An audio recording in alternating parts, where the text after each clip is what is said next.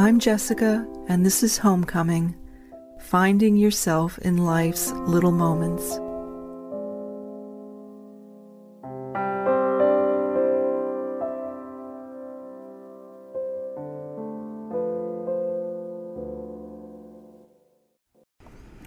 So, dear listener, I'm sitting on one of my favorite benches, as usual, making this podcast overlooking the vast Pacific, and it's midday on a Saturday.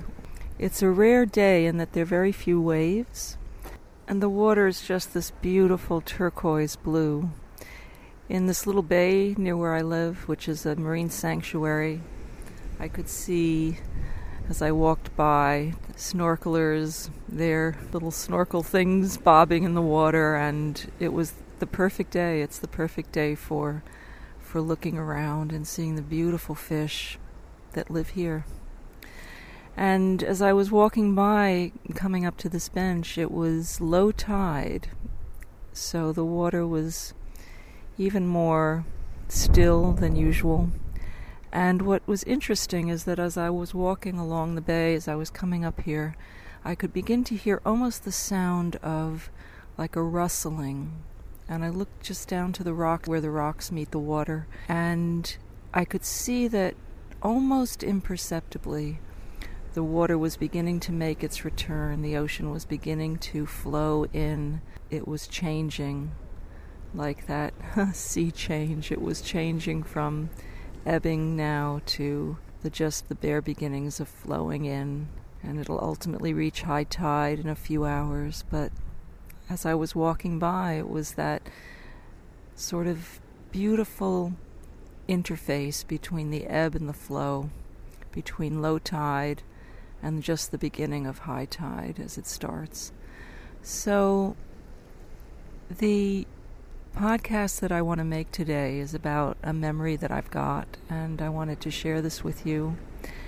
And it's not an easy one to remember, but I somehow feel that it's a kind of essential truth. Um, I'm feeling more and more that, you know, as Jesus said, the truth will set us free, but I somehow feel that we no longer have the luxury of allowing the truth to be hidden.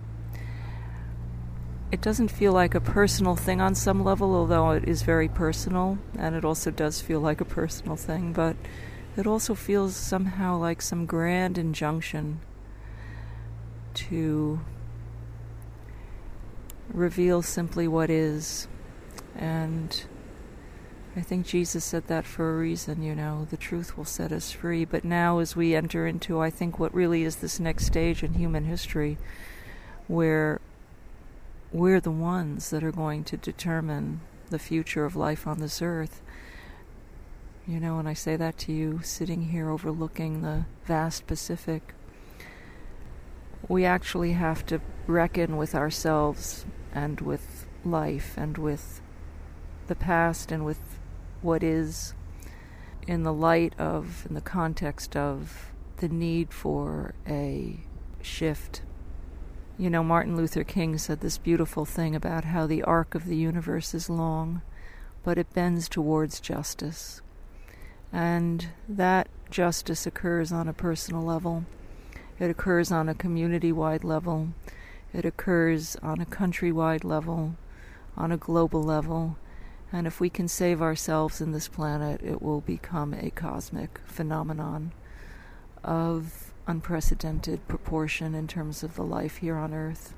So it's in that spirit and that context that I share what I share with you, because I think that whatever any of our truths actually is, it's really important. It's really significant. And there's not a relative thing around this, you know. What is, is what actually is. I don't believe in relative truths. I don't believe that, frankly, I hope this doesn't sound too harsh, but I don't really believe that people have each of their own individual perspectives. I don't really believe that. I think there's some, you know, there's what happened, there what it, there's what is, and and that's it like the light of day so maybe that comes from all my work as a photographer where you know I was looking out through the glass of the camera of the cameras that I used over time, I was looking out at life, and there's a sense of objectivity about that and of enormous intimacy. So, all of these things are palpably near. Everything that we go through is palpably near, and it's a matter of restoring our lives by recognizing, you know, what is, what was. So, what I'm going to talk about here is not an easy subject, and I know sometimes people listen to my podcasts and share them with their children, which is a beautiful thing, and sometimes I also make podcasts about my beautiful students, and that's just a wonderful part of what I do. Absolutely wonderful. And I have to tell you, dear listener, that as I'm making this podcast now, I'm looking out over the the rocks and the ocean below, right below where I'm standing, and there are two scuba divers, and um, and they're in fluorescent green uniforms, uniforms or suits. I think because it, then they become visible underwater, and that helps with their safety. And there's also a bright fluorescent orange buoy that marks where they're diving, and I can see them. They've surfaced, and I think, oh my gosh, what an amazing metaphor. These divers before me, as I'm talking to you, are going down into the depths and discovering what's there. So that is what I'm going to share with you, the nature of what I'm going to share with you. So, I was married for many years and now am not. And the reason I'm not is what I'm going to talk about. So, there was a particular instance that felt to me like a kind of defining moment and that's the instance that I'll share with you. And it's the truth of what happened. So, on the morning of December 1st, 2012, I was down in the kitchen where I was living married life, and I was rummaging around in the fridge. And I can't remember exactly what I was looking for. It could have been a bar of very dark chocolate. Now, anyone who loves chocolate knows that you tend to become kind of intent when you're looking for it and when you feel like you really want it. So, anyway, I was looking for probably what was a bar of dark chocolate in the fridge because it's much more delicious if it's frozen or refrigerated. So, that's what I was doing.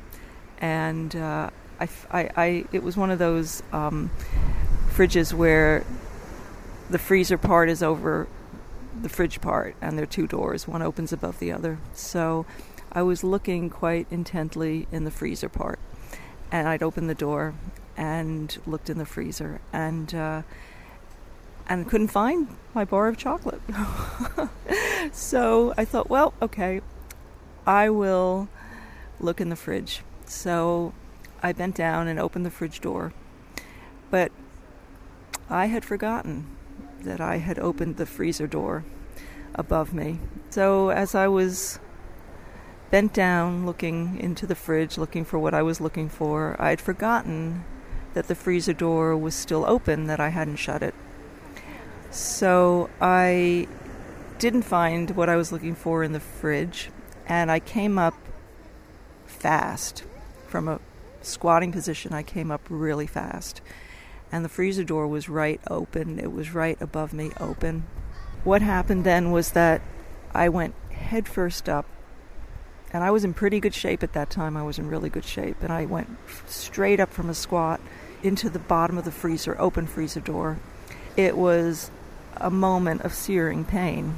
So I touched my head, and there was blood, and my husband came down, and I didn't know if I'd really hurt myself.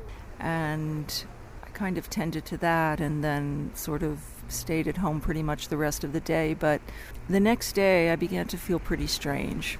And um, I tried to go to work to teach piano, but I really didn't feel well. And everybody at work said, listen, you don't look well. You need to go. You actually need to go home. You know, you need to go home. So I went home, and then that afternoon I realized that things really weren't right. And my husband had gotten home from work, and I said to him, Listen, I, I actually think I really need to go to the doctor. So I planned to go the next day, and I said, I'm not sure if I can drive. Can you take me? And at that moment, something really strange happened, which is that he burst into the most god awful, violent rage and accused me of being, said to me, How dare I ask him?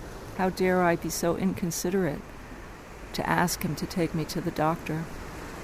So that was kind of the end of that conversation. What happens when something like that happens to you when when you experience that kind of violent intensity is that you sort of this is my experience, you kind of leave your body. You you sort of find yourself standing beside yourself in a in a strange way where you're not really connected to who you are. And I think that that may be something that is done on a uh, almost on a cellular level in order to survive what what's happening, but I just was I didn't know what to do, you know. I didn't I wasn't well and I didn't feel that I could really push it. So the next day I drove myself to the doctor. I got an appointment. I drove myself to the doctor. And what would turn out to be was that I had a really severe concussion. And in trying to drive, fortunately, it was only two miles, I felt I, I couldn't actually go more than 10 miles an hour um, because of the feeling that I had in my head. It was just awful. So I finally got to the doctor, and she diagnosed it that it was indeed a concussion. And that concussion would end up being so severe that I was out of work for the next five months and pretty much offline pretty much of everything, literally and figuratively. I couldn't actually look at computer screens. I couldn't look at TV. I couldn't. Uh, I slept for 12 to 14 hours a day. Um, it was really severe. And but that moment, which I'm telling you now, dear listeners, sort of choking back tears. Really, it's a feeling that I've got in my heart as I'm telling you this. Is that you know that moment where I'd asked my husband if he would take me, and that the response was what I described to you, was a kind of shock that I just put aside in the recesses of my being because I think I instinctively knew there was no way that I would be able to address it, nor did anything was anything ever said again about it, you know, from the other side.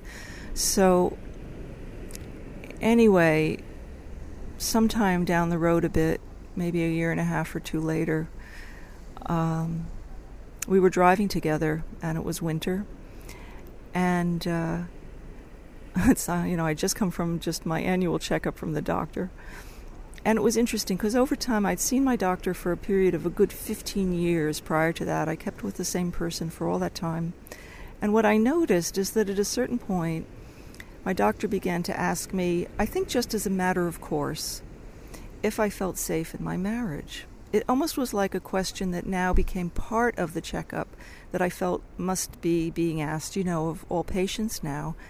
Um, so, and I have to tell you, dear listeners, I'm telling you this, that there is this, there's been increasing clouds covering the blue of the sky, but in front of me, as these clouds increase towards the horizon, there's like a patch of blue that has just opened, almost like an eye. And there is this ray of illumination that's stretching from that little tiny patch of blue towards the horizon in front of me.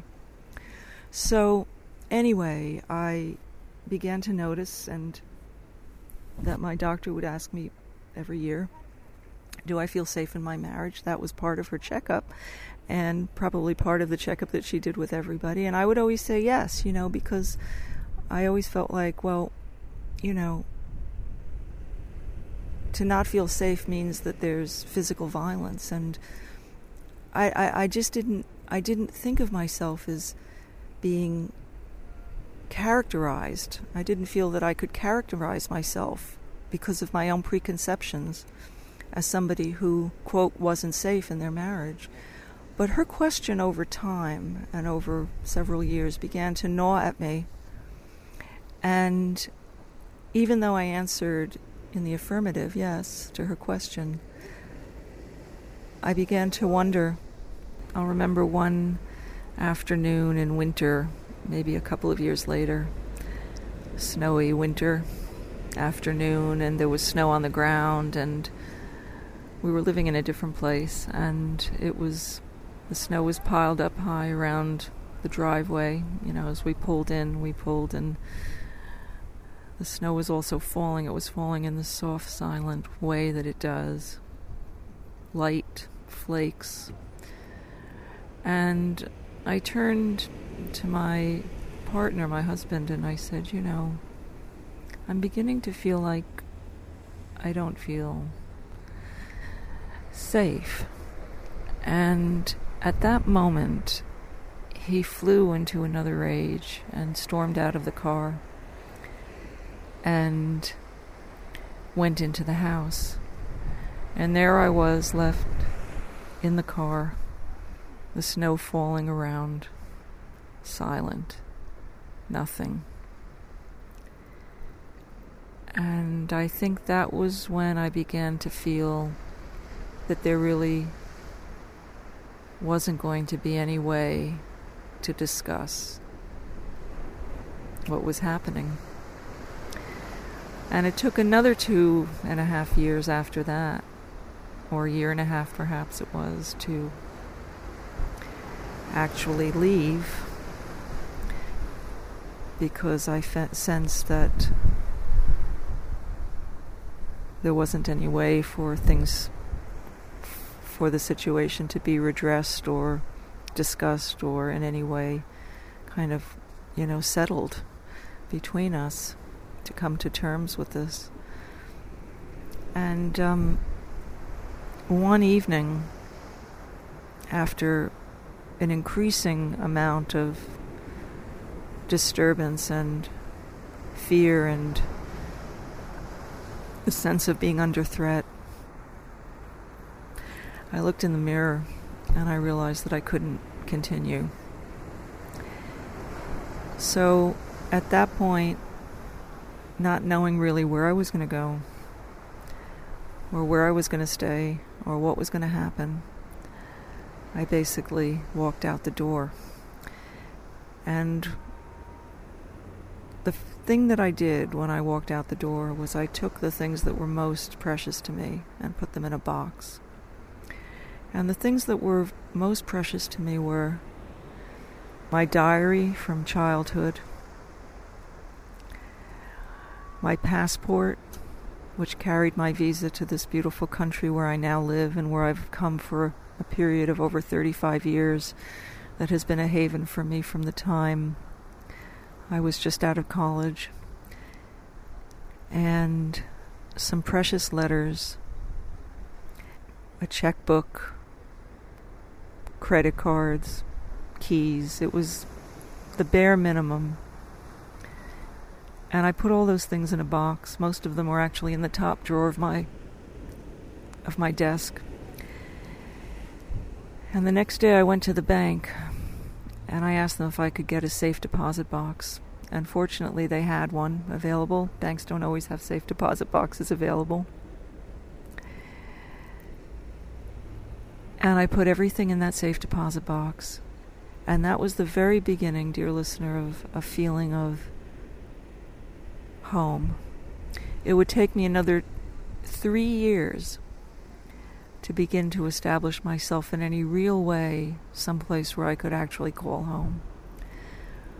But that safe deposit box, which held my childhood diary, letters from my dearest, beloved nanny and godmother Flora, about whom I wrote my memoir. Precious letters and pictures of my childhood. These were the mementos of my life that were there in that safety deposit box. And I think a safety deposit box is an incredible metaphor because it's about the safest place one can put things and I knew that that little tiny box, which was probably only six inches wide and a foot long and four inches high, was really the first thing, place that I had that I called mine. Really mine. I was the only one who held the key, and that me and the bank. and um, and also to say, dear listener, that you know, if one approaches one's partner, husband, wife, whoever it is, with fear and with some kind of intention to try and broach something, and it's met with anger and threats, then you know that's I have to say not really a very good sign. It's not it's something that should probably be paid attention to because those are the moments when something could actually develop in a positive way. And if that path of development and of intimacy and wholeness and love is blocked, right? If it's blocked, then one has to then turn to oneself and say to oneself, okay, what do I want for my life? What do I need to do? You know, what do I what what do I want? Life is not infinite. What should I do? What do I do? Where do I go? How do I cope?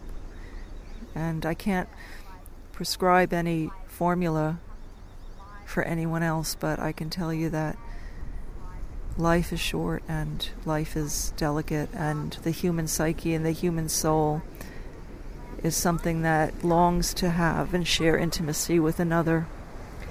And that's the beautiful thing that can be possible. As the tide is coming in, you can hear it below. The water's crashing more. The tide is coming in, it's rising, it's on its flow into and towards the land. It's extraordinary. The planet Earth is just extraordinary. I hope to God that we'll save it. We'll save it because it's now up to us to do so. So, as I said before, that is the context within which I'm sharing this because what I'm realizing is that the kind of, and I'll just say straight out violence that I depicted to you and hurt is endemic. You know, sometimes it's against women, sometimes it might be against a man in a relationship. I think there's a preponderance or a, a, majority of these kinds of situations where the woman is really the victim. I think worldwide that is the case, globally. Um, and unless and until this kind of thing is just, you know, revealed for what it is, fleshed out, brought into the light of day, then I don't know how we're going to move forward. You know, I feel this is a kind of essential element, a very big and essential aspect of what it means for us as humans to evolve is for the re- revelation, the reality of what goes on often behind closed doors to be revealed. And then the truth, as Jesus said, will set us free. And you know, in terms of a safe deposit box, that term safe, safety, I was talking with a friend recently and she had been doing some research on homelessness. And she said something really interesting to me. She said, You know, homelessness is no longer just defined as a person not having a physical home, a person, say, being out on the street or in a shelter or in some place that's really not theirs, that they don't rent, that's that's not theirs, homeless, out out in the world without a place of their own in whatever way, shape, or form that might be homeless. She said homelessness is not just the lack of a physical place for one's being. One can be homeless, she said, and this is what she said her research was about. One can be homeless if one doesn't feel safe where they live. That's a state of homelessness. And I thought, how incredible. I felt, in a way, happy to know that there was now some kind of recognition that to be home, to have a home, is not just a physical state, it's actually an emotional state. It's the feeling of safety. A place where one also feels, has a physical place, but also feels at ease free, happy, at home in themselves, at home with whomever they live with. It's not to say it's always easy, but there's some feeling of being safe. So, my safe deposit box was like the beginning of a little root taking hold in the earth, from which ultimately a plant would begin to grow and is growing now. Home It was just the bare, bare beginnings of a feeling of something my own, something that was safe, something I could control, something that I could have a sense of solidity and existential dependability. It was something I could call mine, mine. And all those beautiful bank tellers. I'd always enjoyed going and just looking in my safe deposit box and putting something new in as my journey unfolded and begin to store like a squirrel it's nuts, you know, it's food for the winter. I would store these things in that beautiful safe deposit box and feel that it was the beginning of my life, the beginning of my new life, the beginning of my new life. So in the end as I was as I was making my way on my journey to try and heal and uh, establish my life anew, the recalling of that story, which I told you when I got that concussion, the recounting of that story and the fact that I didn't have much money, those two things resulted in my being represented by one of the best lawyers in the county where I lived, one of the most long established law firms, and the best lawyer, a woman. It was the recounting of the story that I just told you, and she did all that for nothing. She represented me pro bono, and what that means is that I didn't pay for her services. She did it all for free, which was just incredible and invaluable. I could never have done anything like that myself in that situation. You know, lawyers often get a bad name, probably for good reason in many cases, but I can tell you that I've been absolutely blessed with the people who have come to help me in this legal situations. So I feel, dear listener, that as we make our way, if we are moving on that beautiful arc that Martin Luther King described, that arc that bends towards justice, then we will be buoyed by providence and by, to whatever extent we can muster it, our own perseverance. And that little safe deposit box where I put all my beautiful little things. And I have to say that the other thing I put in there was one book, and that book was by, in addition to my childhood diary, that book was by a Jesuit priest and philosopher named Pierre Teilhard de Chardin. And I even feel my heart well up as I tell you that because he's one of the most beautiful writers and thinkers no longer alive that I think mankind has ever known, humankind, up to this point. Because uh, he had a vision of a future where love, humans would rediscover love, that when they discovered love, it would be like the rediscovery fire. When we harness the forces of love, it will be like we've rediscovered in the most magnificent and grand and powerful way, like we've rediscovered the force of fire. And if you think back, what would it have been like way back in those deep, dark recesses of human history when humans discovered fire? How that would have changed life then. You know, I just think about it. Suddenly there's light when it's dark. Suddenly things can become edible that weren't edible before all sorts of things would become possible. And now, all these millennia hence, if we can harness those forces of love, face the music, as they say, and uh, the truth, it'll allow us to be more available. And if it's anything that's going to save us, it's that. So, with that, dear listener, I bid you adieu. Thanks for listening. I haven't shared much of this before. But like I said, it's in the light of the truth of our hope for ourselves and for this beautiful earth upon which we live that I share it with you now. The truth will set us free. God bless you, and warmest wishes now and always, now and always.